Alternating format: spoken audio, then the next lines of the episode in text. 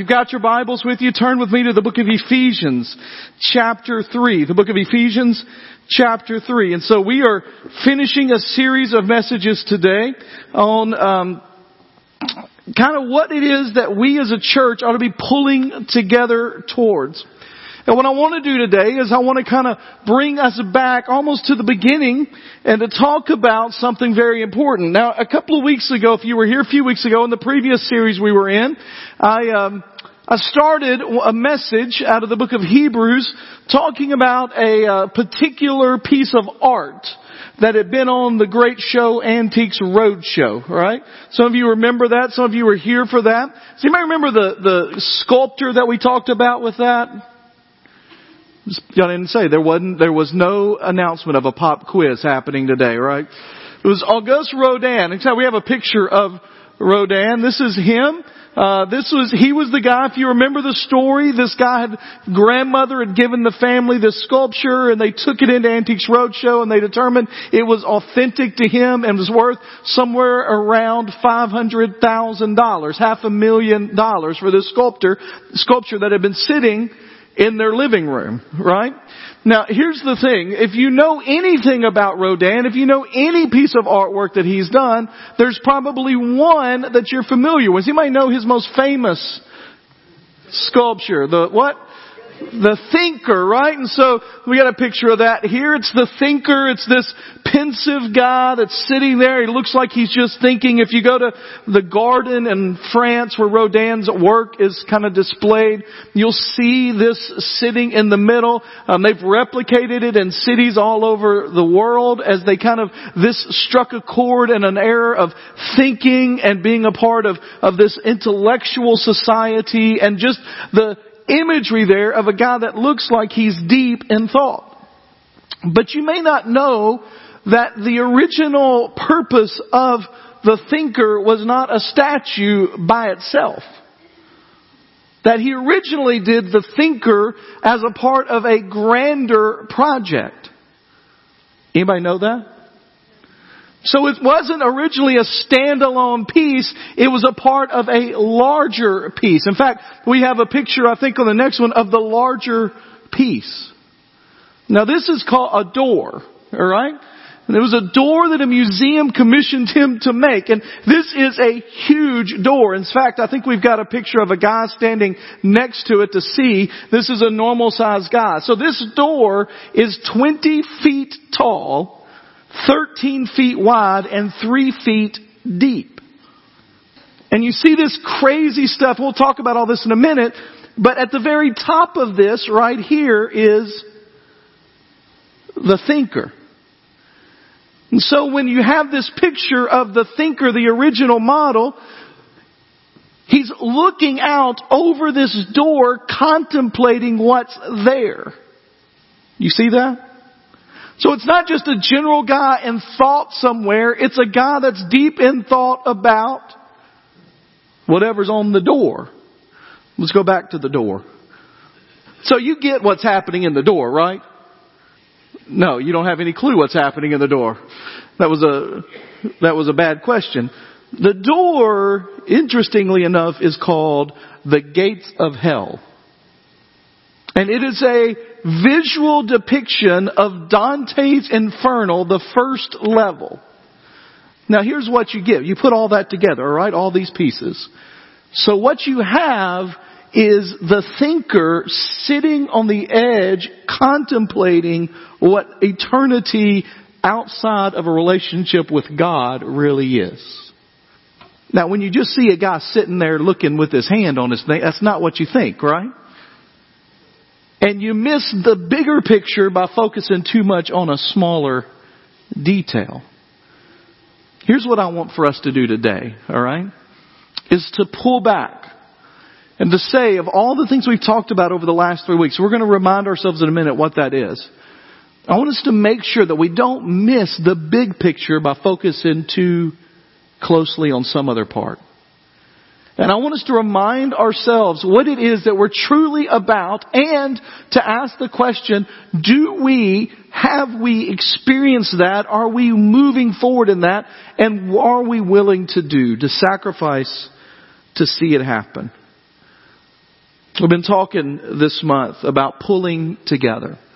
About all of us getting on the same side of the rope and together exerting force in a direction that gives honor and glory to God and advances His kingdom.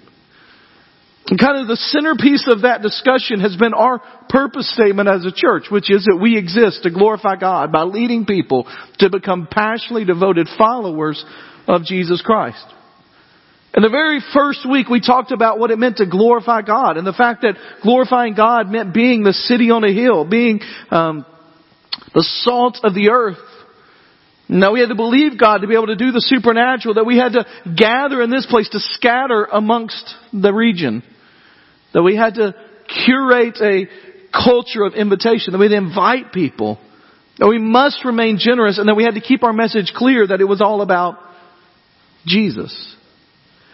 In the second week, we focused on the second phrase, and they're leading people, and the idea that God's mission has always been about people, and that He is being patient with us as a church, patient with the church at large, to make sure that we are doing what He's called us to do, that the mission of our lives, the purpose of our life, is to reach people, to help people to understand that God loves them immensely beyond what they can imagine. We ask some difficult questions about what we're willing to do to see people reached with the gospel of Jesus Christ. Some hypothetical questions about how far we're willing to go from what seems to be something easy like giving up our seat all the way to big questions of a lots of discomfort. Last week we talked about that the goal is not just to get people here or to get people uh, in a place, but it is to lead them to become passionately devoted followers, full on disciples of Jesus Christ. People that are living for Him. It's not just about conversion, it's about followers. Today we're going to focus on that last phrase because that's where it all comes to a head. And that is that we don't want people just generally going in some direction. We want them to be living in the power and in the knowledge and in the grace and in the mercy and in the life changing, dead raising life that comes from Jesus. We're going to look today at a prayer in the book of Ephesians. It's actually the second prayer in the book of Ephesians. The first prayer, Paul prays that God would enlighten us, that we would know hope, that we would know wealth that is in Christ, that we would know the immeasurable greatness of Him. And then in the second prayer, He's going to come to this moment and ask to say, can we please remind ourselves, tie ourselves in, put ourselves in the process of remembering the moment that changed it all and living in the power of that moment. He's going to talk about the most important moment in the history of the world, the most important time in the history of the world, the most important event in the history of the world, and ask us if we have truly known it and believed it and experienced it, and if it has changed our lives. And I'm not talking about intellectual knowledge. I'm not talking about I've heard it. I'm not talking about yes, I can agree with it. I'm talking about an experiential knowledge that will forever change the direction and the path of our lives because we have encountered Jesus Christ, the risen Savior who died on the cross for our sins. I walked the aisle of First Baptist Church when I was nine years old. And I firmly believe that that is the moment of my salvation. I sat in a pew right over here on what is my left, your right, towards the back. It was a church at the balcony came way out, and so I was actually under the balcony, but I wasn't in the back row. Not against anybody that sits in the back row under the balcony. That's just not where we were, alright? It's not where my family's assigned seats were. And I remember sitting there for three or four weeks and just saying, Lord Jesus, please come. And I could not finish the statement into my heart.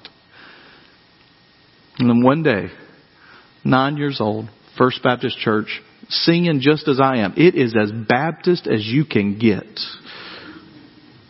Now I think we sang just as I am about two out of every four weeks, so it wasn't like it was uh, unique, right? We sing, we didn't sing that when we sang Jesus paid it all or I surrender all. It was always something with all. That's why I love that word all, right? And I said, Lord Jesus, come into my heart. I firmly believe that that is the moment that I was saved. I believe that God began to grow me in the midst of that. When I was in, uh, after my seventh grade year, I went to a camp, church camp, and at the midst of that, I believe God radically changed how I viewed who He was. The year after that, I went to church camp. I remember in the youth group moment of talking that God radically called me to the ministry full time. But there was a moment in my life 20 years ago this year when it became not just a sort of experiential moment, not just a kind of knowledge, but it became an intimate understanding of who Christ is. 20 years ago, I was with a group of people from Union University. We went to this worship experience. We walked in. We had no idea what to expect. We knew that some people that were there going to be there were going to be speaking, were going to be good. There were a couple of bands. We were college kids we liked that were going to be there. And we walked into the first night, the first session, and we began to sing. And we sang, and we sang, and we sang. Now I know that sometimes y'all get uncomfortable if we sing too much or stand too much. I'm talking an hour and 15 minutes in and there's no stopping. And I'm a, I'm a logical thinking kind of guy. And I'm thinking, I know they didn't hire somebody to come speak for five minutes. So whenever this guy gets up to speak, we're, we're still in for it, right? An hour and a half in, there was this sudden realization on me, I don't think anybody's speaking tonight. We sang for two hours as college students about the, pre- the wonder and the majesty of the name of Jesus. There were 2,500 college students in that room that night, and it was a life-changing moment. The next day, three guys spoke over the next two days that radically changed how I view the Lord and how I experienced Him.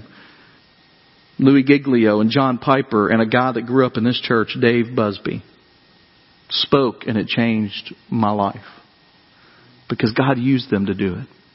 And there was a particular moment in Dave Busby's talks when I remember this specifically. Dave was speaking and he talked about the difference between knowing and experiencing. And he talked about when he was growing up, and I, I resonated so well with this, and maybe you resonate with this as well. But when I was growing up, that there were certain meals that my mom would cook that we were less than thrilled were on the menu for that evening. Now I don't know what yours were, but I can tell you what mine was. Salmon croquettes. How many of you ever had a salmon croquette right there? Right? Every once in a while you'd eat your salmon croquette, there'd be one of those little white things in the midst of the salmon croquette, right? And uh, not only did we have the salmon croquettes, my mom's a wonderful cook, by the way. Nobody tell her I preached on this today. I'll tell her not to listen this week. But it was salmon croquettes and peas, green peas, because that's what you got with salmon croquettes in the South. I don't know what they do over in the Mediterranean, but in the South you eat some peas with your salmon croquettes. Some mashed potatoes, some peas, and salmon croquettes, and cornbread. That's what we had, alright? Can I get a uh in the house of the Lord today? Yeah, right? And when mom had seen that we had not been filled with the salmon croquettes. When dad, who was her defender, had seen we might not have been enjoying the salmon croquettes as much as we should have, he would say to us, she would say to us, you know, there are starving children. And her particular place of choice was Africa. Now yours may have been China, hers was Africa.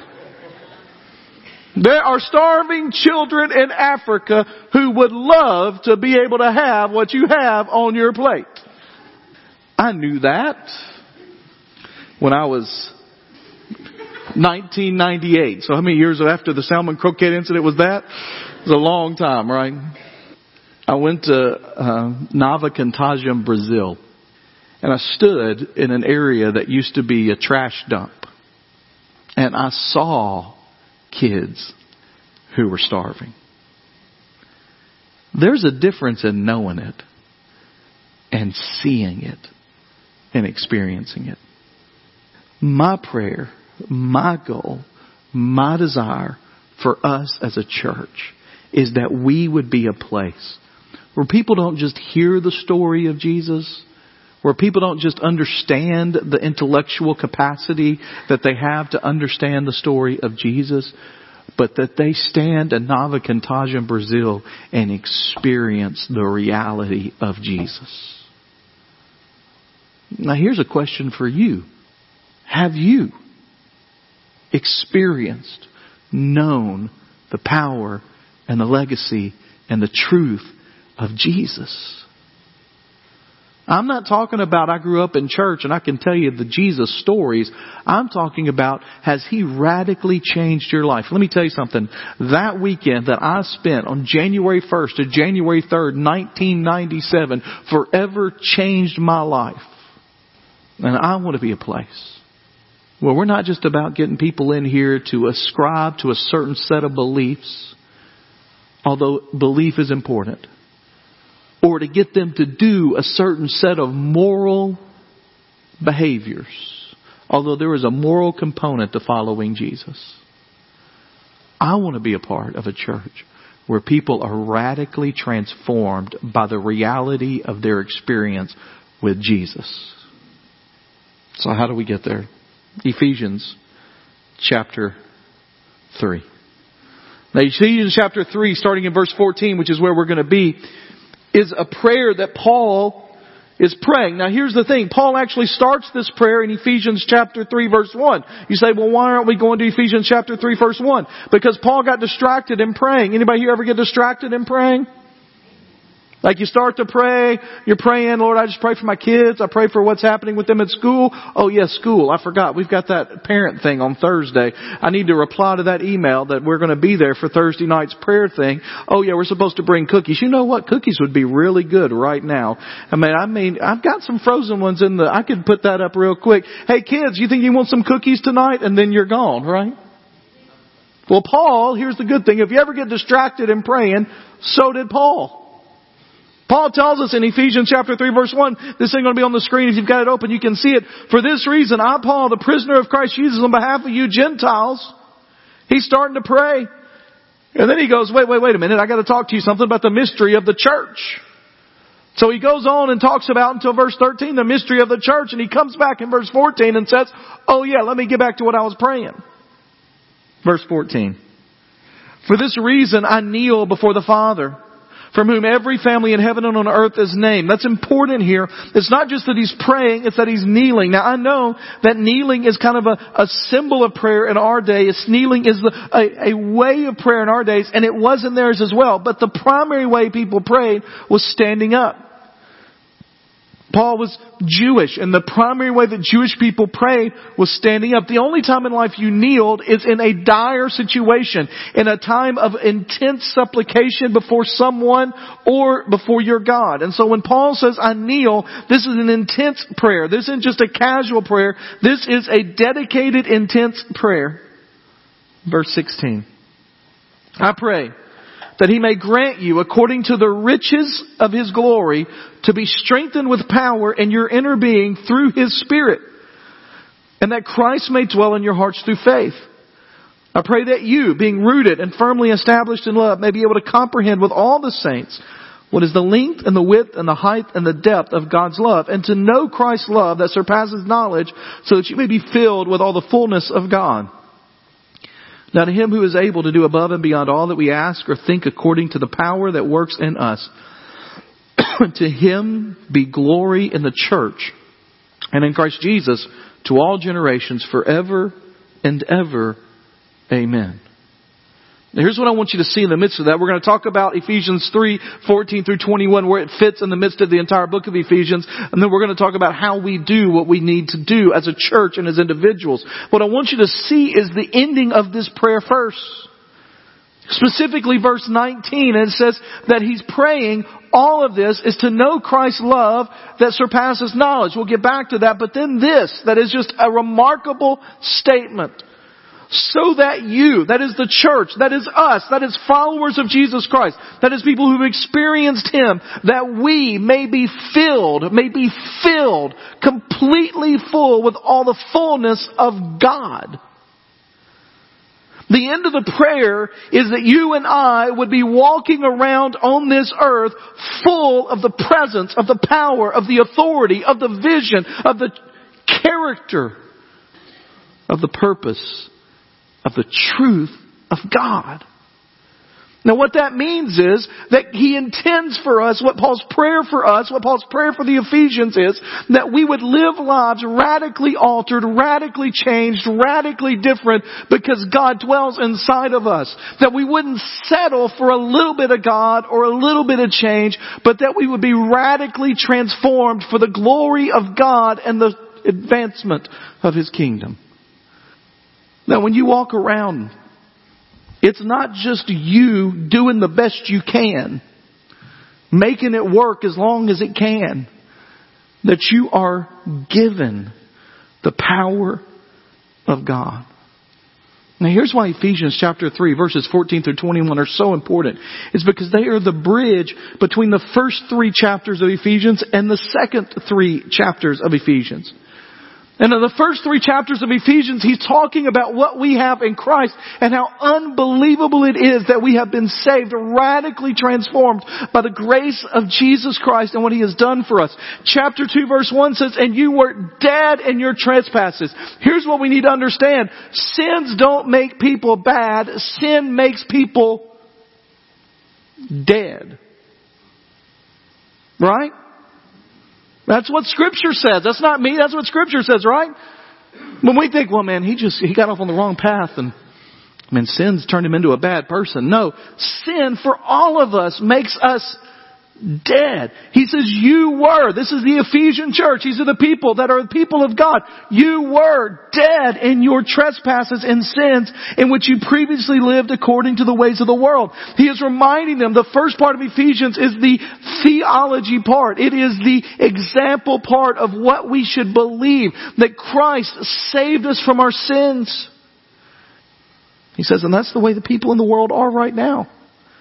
He goes on to say, we used to live that way. In verse 4, this is the gospel. The gospel, if you want to put it in two words, are the words, but God. You were dead in your sins, living among your fleshly desires, carrying out the inclinations, but God, who is rich in mercy because of the great love that He had for us, made us what? Alive. You see, the gospel isn't about turning bad people good. It's about raising dead people to life. Made us alive when Christ, even though we were dead. You're saved by grace. And that we are to be the display of what He's done to the people around us. Look at this guy and what I've done in His life. And then verse 8. For you are saved by grace through faith, and this is not from yourselves. It is God's gift.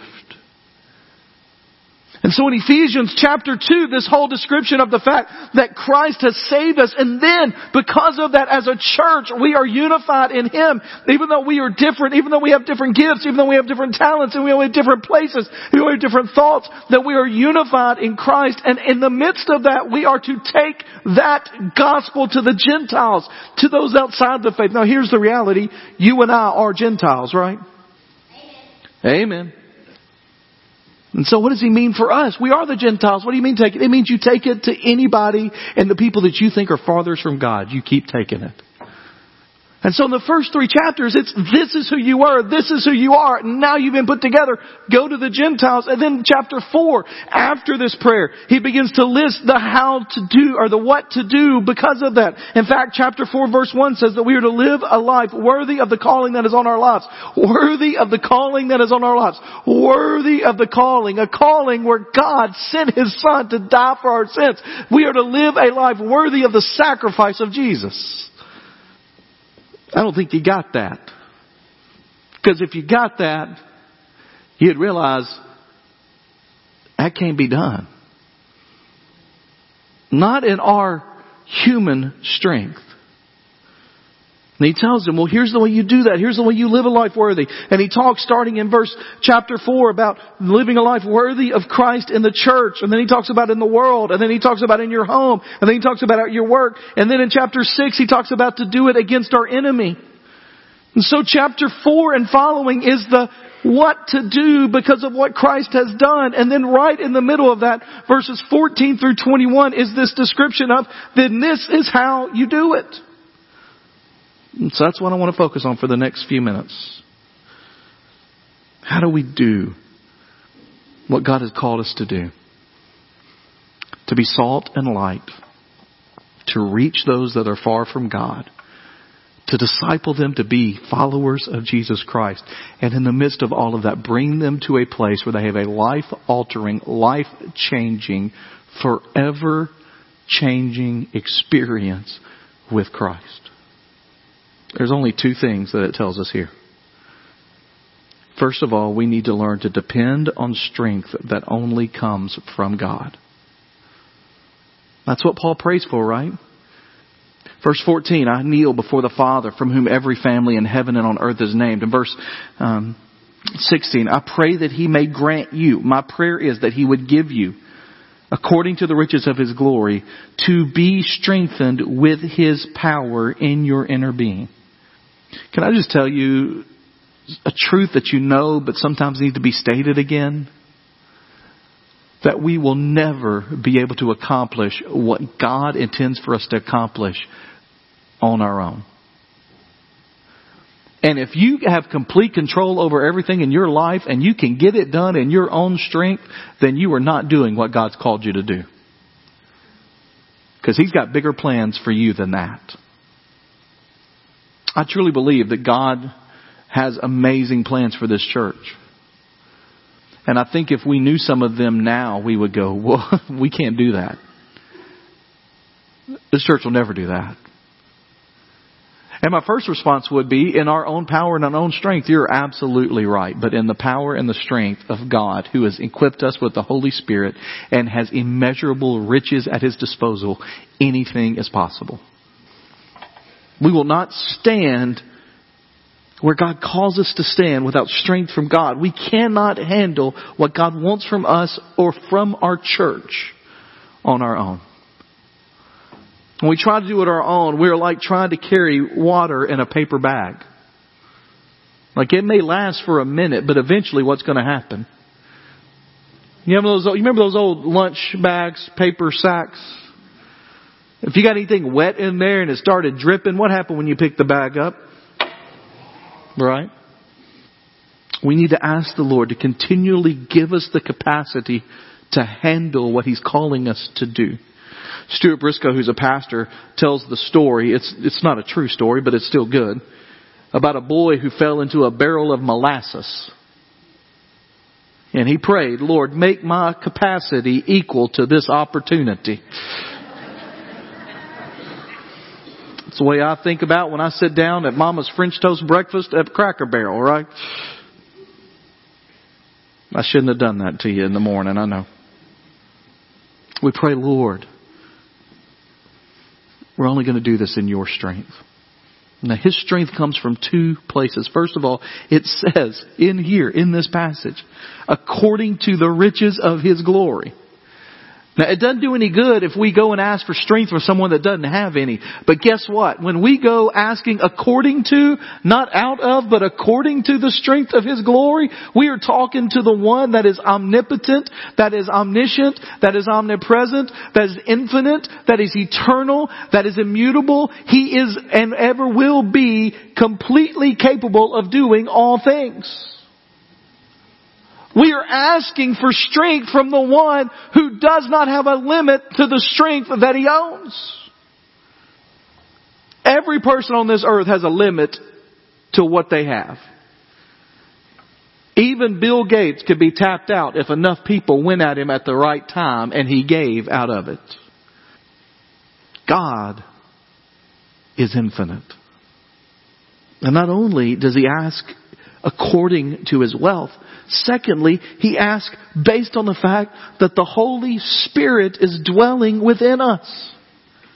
The most amazing part of the gospel of Jesus Christ, not only did he save us from our sins, but he spent his spirit to dwell within us. And as we depend on the strength that comes from His wealth, the Spirit grows in its influence in our lives. As the Spirit grows in its influence in our lives, it gives us strength to depend on the strength according to His wealth that lets the Spirit grow in its influence on our lives. And as the influence of the Spirit in our lives grows, we tap into the strength more and more. It's an ever continuing cycle of being strengthened by the Lord. And I want you to understand something very clearly. When Paul writes this letter, he is specific to say, do not strengthen yourself. He doesn't say go out there and make yourself strong. He says be strengthened. It's a passive tense. It's the idea that we depend on God to give us the strength to do it. And so we depend on strength that only comes from God.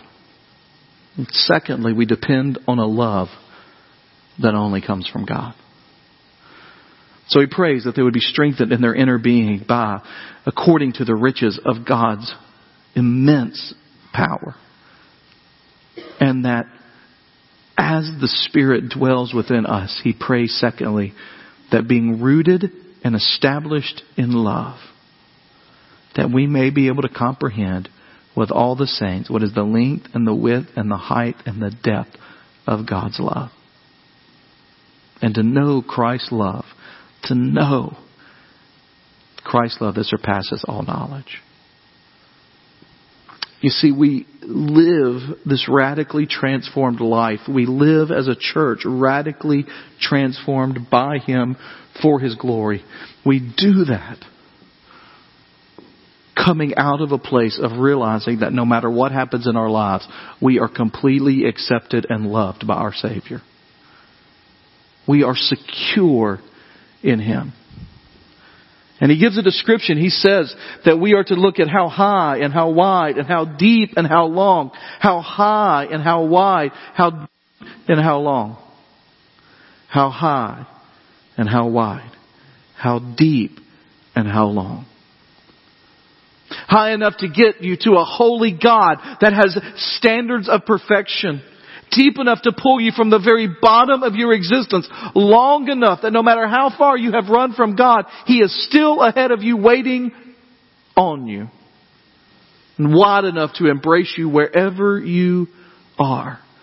I think of Old Testament stories, New Testament stories, where people experience the high, deep, long, wide love of God. I think of Hosea, who showed that kind of love to Gomer, his wife, when she had walked away, when she had abandoned, and he still reached out with a high, deep, long, wide love that God had given him to show God's love for his people. I think about Jonah, who ran from the Lord, and when he ran and got on the ship, guess who was there waiting on him? God Almighty that had called him in the first place because he had a decision decision to make about following God and God wasn't letting him off the hook.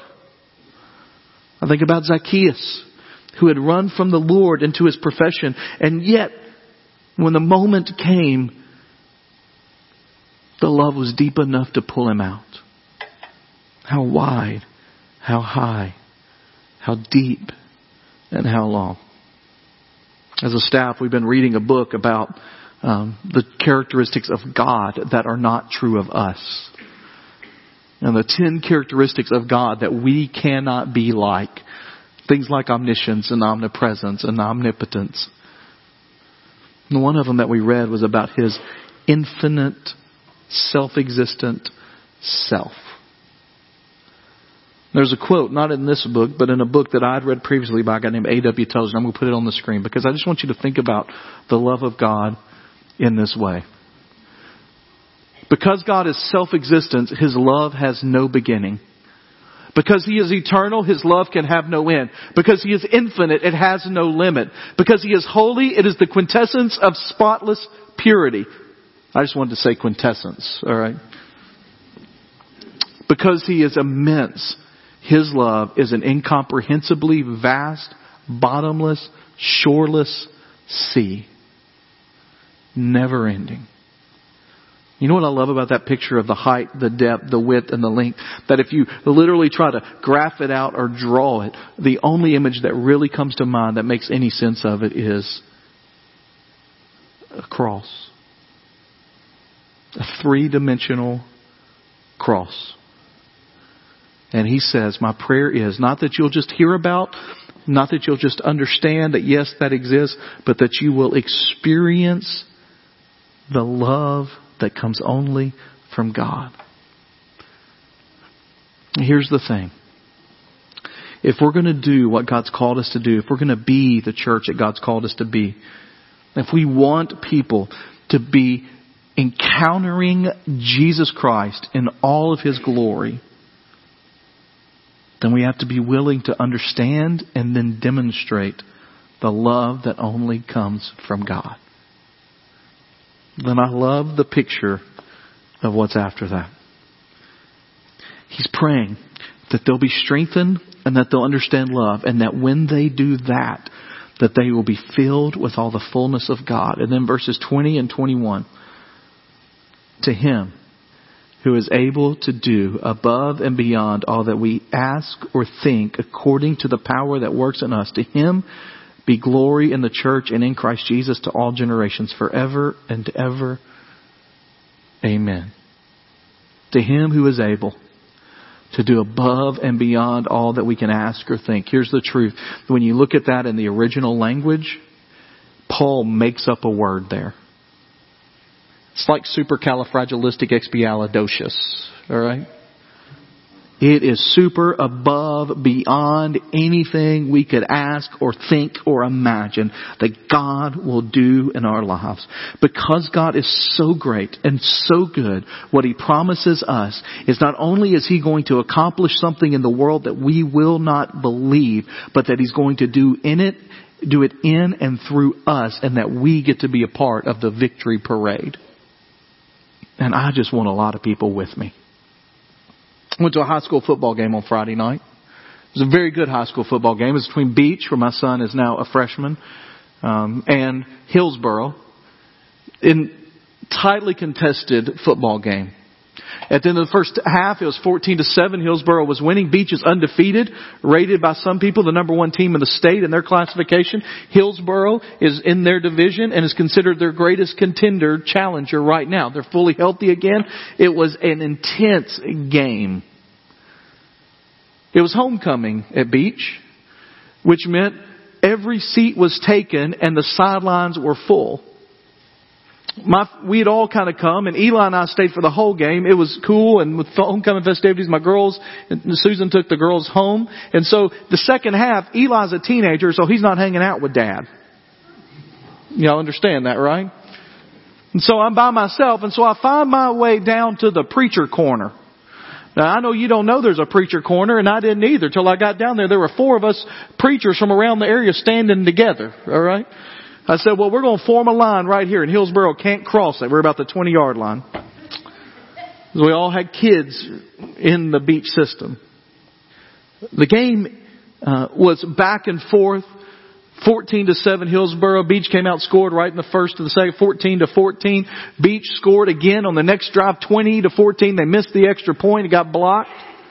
20 to 14 for the fourth quarter, entering the fourth quarter. And Hillsboro three times had the ball in beach territory around the 15 yard line and three times did not score. They kicked it back to him with about a minute left and Hillsboro threw a last minute desperation pass and it was intercepted. Beach won. Here's what I want to talk about, alright? When Beach won, that sideline erupted. People ran out onto the field to celebrate with the team like they had a part in the actual victory. Now I know we all are the 12th man, but really we didn't do anything. I criticize coaching because that's what you do. Of Both teams gave suggestions. Here's the thing. They never came over and asked me for a real suggestion to what I could do. Right? But when that game was over, everybody on that beach sideline celebrated like they had been on the field. Here's the great thing about God. We didn't have anything to do with the victory he won. But he invites us to be part of the victory celebration. And we get all the benefits of a game that has been won. We exist to glorify God by leading people to become passionately devoted followers of Jesus Christ. Over the last four weeks, we've talked about a lot of things that we need to begin to pull together on. And you say, well, what, well, what does that look like? Well, here's the truth. I don't know exactly. But that's praying about it, thinking about it. As deacons, we're talking about it. We've actually got two or three groups of people in the church talking about different aspects of this, looking at ways to bring recommendations or thoughts to it. But here's what I do know beyond a shadow of a doubt.